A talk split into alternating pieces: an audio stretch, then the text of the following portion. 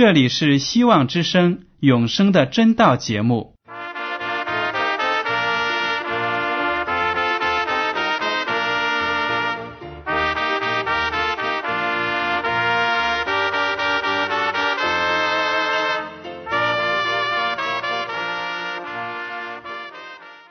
亲爱的听众朋友们，你们好，我是艾德，很高兴今天能和你们在永生的真道这个栏目中见面。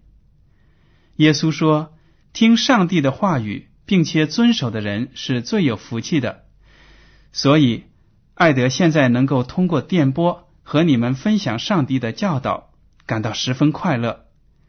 我也希望众位弟兄姐妹。还有那些正在寻求真道的朋友们，也能够珍惜这段时光。大家不妨在手边准备好纸和笔，将今天讲到的要点和经文章节做些记录，以便过后自己再亲自查考圣经。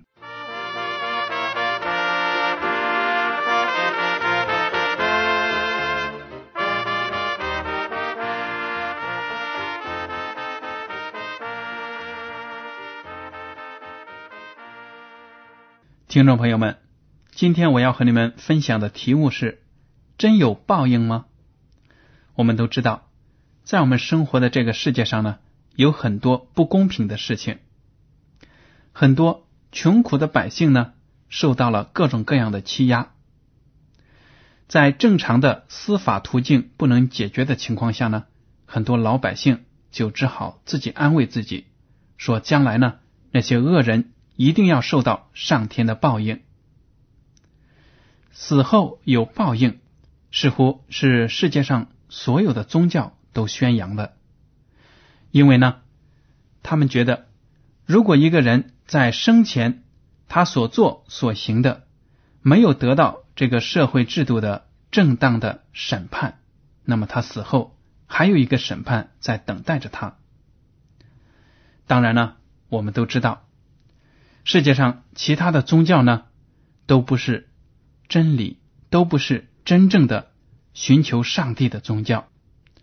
我们所信仰的基督教呢，知道是来自上帝的。我们所信的是创造天地宇宙之中万物的上帝，他是创造主，他是创造我们的主，并且给我们道德的标准。所以呢。将来上帝审判这个世界，那我们是无话可说的，因为他是这个宇宙的主宰。但是其他的宗教呢，并没有讲明这个世界的起因，而且也没有讲明罪为什么产生。所以呢，他们虽然也宣扬有审判，但是呢，却不能够让人信服。那么。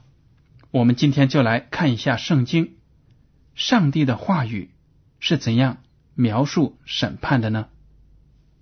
首先，我要请大家都记住，在圣经当中所说的这个将来的审判呢，并不是一个人死了之后，灵魂马上就遭到上帝的审判，不是的，因为我们知道圣经上讲了，人死呢就好比是睡觉。他的身体毁坏了，他的气息被上帝取走了，也就是说，这个人没有了生命，他就对外界呢任何东西都不知道了。死亡等于是睡眠，这就是圣经所传扬的真理，并没有像其他的宗教所说的，当人死了之后呢。还有灵魂脱离肉体，四处飘荡，这些都是不符合上帝创造人这个真理的。好了，知道了之后，有的人就问了：那么一个人到底什么时候才会遭受审判呢？恶人是不是真有机会得到报应呢？是的，圣经说，所有的人都要接受审判。格林多后书第五章第十节这样说：“因为我们众人必要在基督台前显露出来，叫个人按着本身所行的或善或恶受报，在基督的台前显露出来。这就说明呢，将来我们受审判的时候是受基督的审判，耶稣基督就是审判长。我们自己所行的事情，不管是善事还是恶事，都会在耶稣基督的面前得到审判。那么，有的人就说了：“上帝审判是为了什么呢？”以赛亚书第二十六章八到九节这样说：“耶和华啊，我们在你行审判的路上等候你，我们心里所羡慕的是你的名。”就是你那可纪念的名。夜间，我心中羡慕你，我里面的灵切切寻求你，因为你在世上行审判的时候，地上的居民就学习公义。大家注意最后一节经文：地上的居民就学习公义。原来是如果没有审判的话，人就不懂得上帝道德的标准，人就不知道。世界上为什么偷东西是罪恶的？为什么杀人是一种罪？因为上帝设立了审判的标准，上帝把十诫道德的宪法呢传播给了人，颁布给了以色列民和世界上各个民族，让他们知道要敬仰上帝，要爱其他的人。所以呢。通过学习上帝的律法，知道上帝将来要有审判，而且明白他审判的标准，就是帮助我们自己学习公义。刚才我们读过的这两节经文也描写到了，写这个经文的人呢，在等待着耶和华上帝所进行的、所将要来到的审判。他说：“我们在你行审判的路上等候你。”我们都知道，不管你是有理还是没有理，在一个法官面前接受审判，总是一件令人紧张的事情。如果你真的是理屈的话呢，就更会紧张害怕。但是呢，这位作者就说了，我们在等候着耶和华他的审判，说明呢，他自己对审判没有恐惧感。他在上帝的眼中呢，将会被宣称为是公义的、无罪的。为什么他有这样的思想呢？他也说明了，我们心里所羡慕的是你的名，就是你那可纪念的名。原来呢，他是渴慕上帝的人，他知道上帝，他熟悉上帝，他的心里纪念的就是上帝。所以，当他和法官是好朋友的时候呢，他就不怕审判了。而且，因为他凭借着圣灵，圣灵住在他的里面。他说：“我里面的灵切切寻求你。”这个时候呢，他是按照上帝的公义的律法行事的，而且呢，他仰望自己的救主，仰望审判长，天赋上帝，所以他对审判的时候呢就没有惧怕。这就给我们一个启示：如果我们现在不认识主，不认识耶稣基督，不接受他在十字架上为我们所做出的牺牲，那么将来的审判呢，对我们来说就是一件突然的事件，而且让我们恐惧。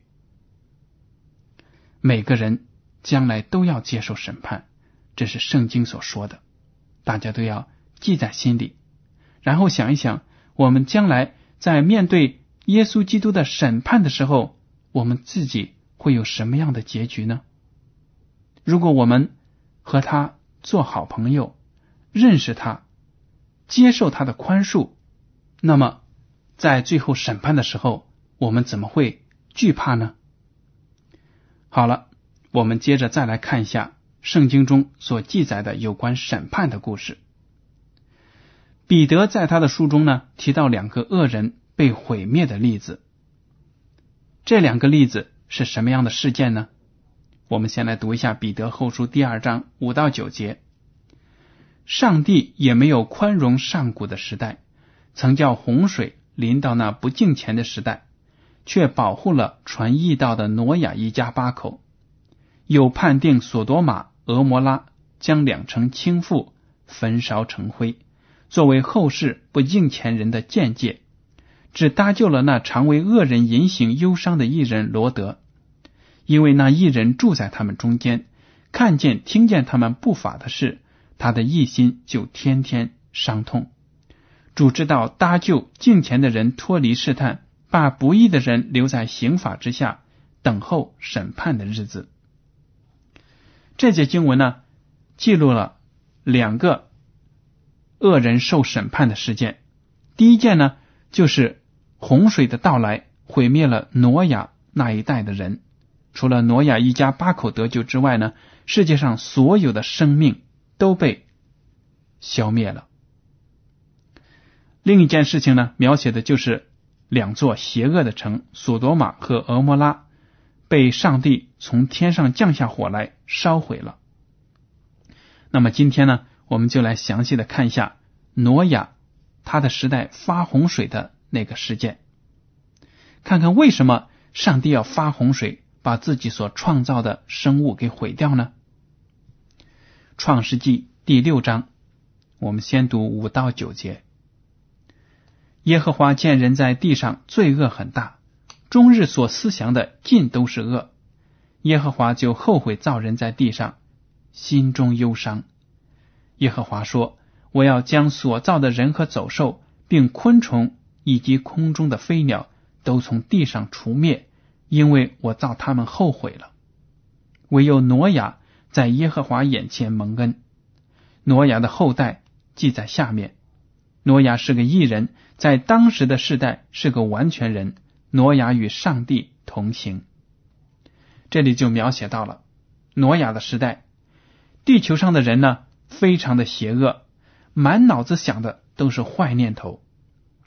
耶和华上帝呢为此非常的忧伤痛心，因为他看到自己所创造的人这样的败坏，而且因为人的罪呢，连其他的走兽、昆虫。空中的飞鸟都受到了牵连，可能人就是利用这些动物呢，也来作恶，所以上帝下决心要毁灭这一切邪恶的人物。但是呢，挪亚一家却得到了上帝的赏识，为什么呢？因为他们跟随上帝的脚步，与上帝同行。好了，我们接着来看创世纪第六章十一到十三节。世界在上帝面前败坏，地上满了强暴。上帝观看世界，见是败坏了。凡有血气的人在地上都败坏了行为。上帝就对挪亚说：“凡有血气的人，他的尽头已经来到我面前，因为地上满了他们的强暴，我要把他们和地一并毁灭。”这里描写了当时世界上的状况呢，地上满是强暴、暴力。还有情欲的败坏都有。我们再看一下我们现在生活的这个二十一世纪，我们的这个世界难道情形不是一样吗？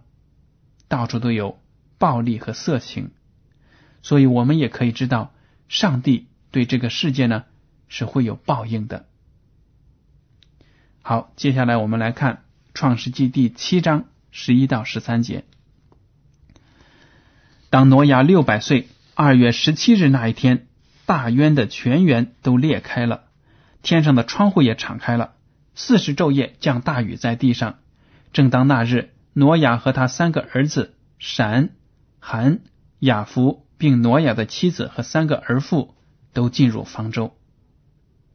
第十九节，水势在地上极其浩大，天下的高山都淹没了。二十三到二十四节，凡地上各类的活物。连人带牲畜、昆虫以及空中的飞鸟都从地上除灭了，只留下挪亚和那些与他同在方舟里的。水势浩大，在地上共一百五十天。这个场面呢，非常的壮大。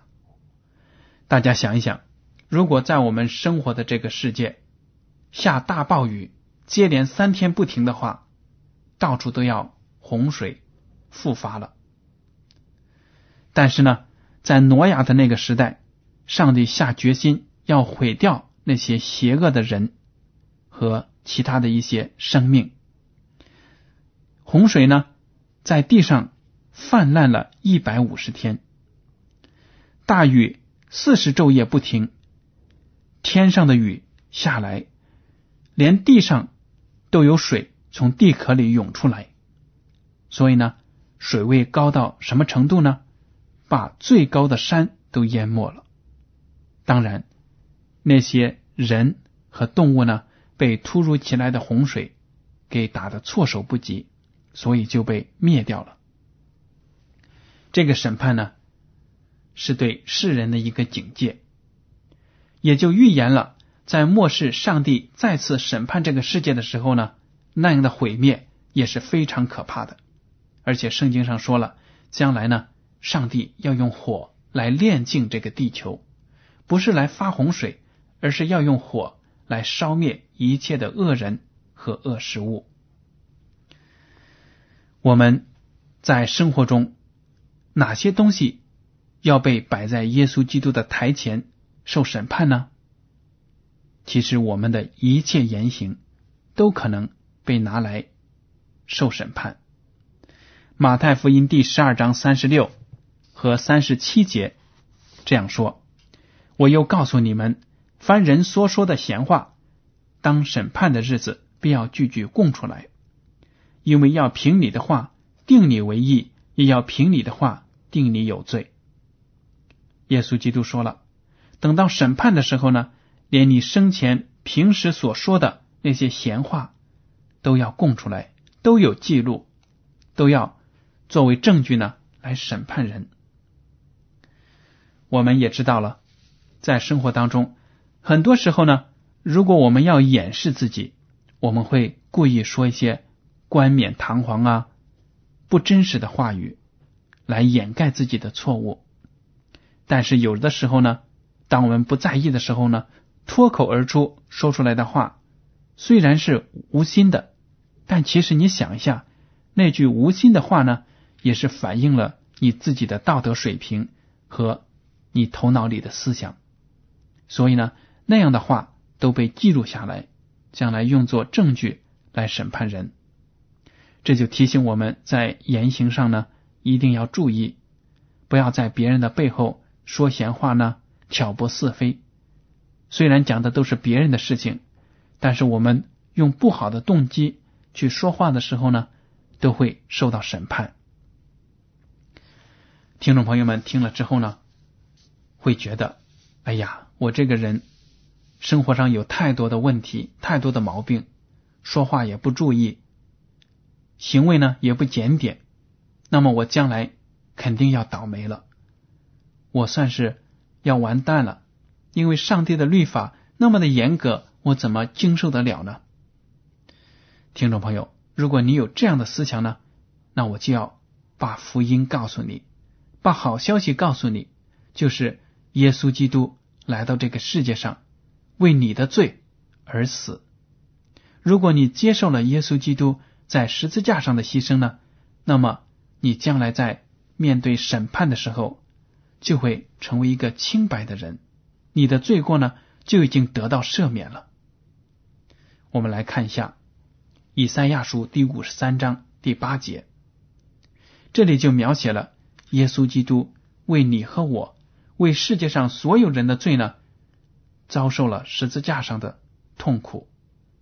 好，我们来读一下《以赛亚书》第五十三章第八节：因受欺压和审判，他被夺去；至于他同事的人，谁想他受鞭打，从活人之地被剪除，是因我百姓的罪过呢？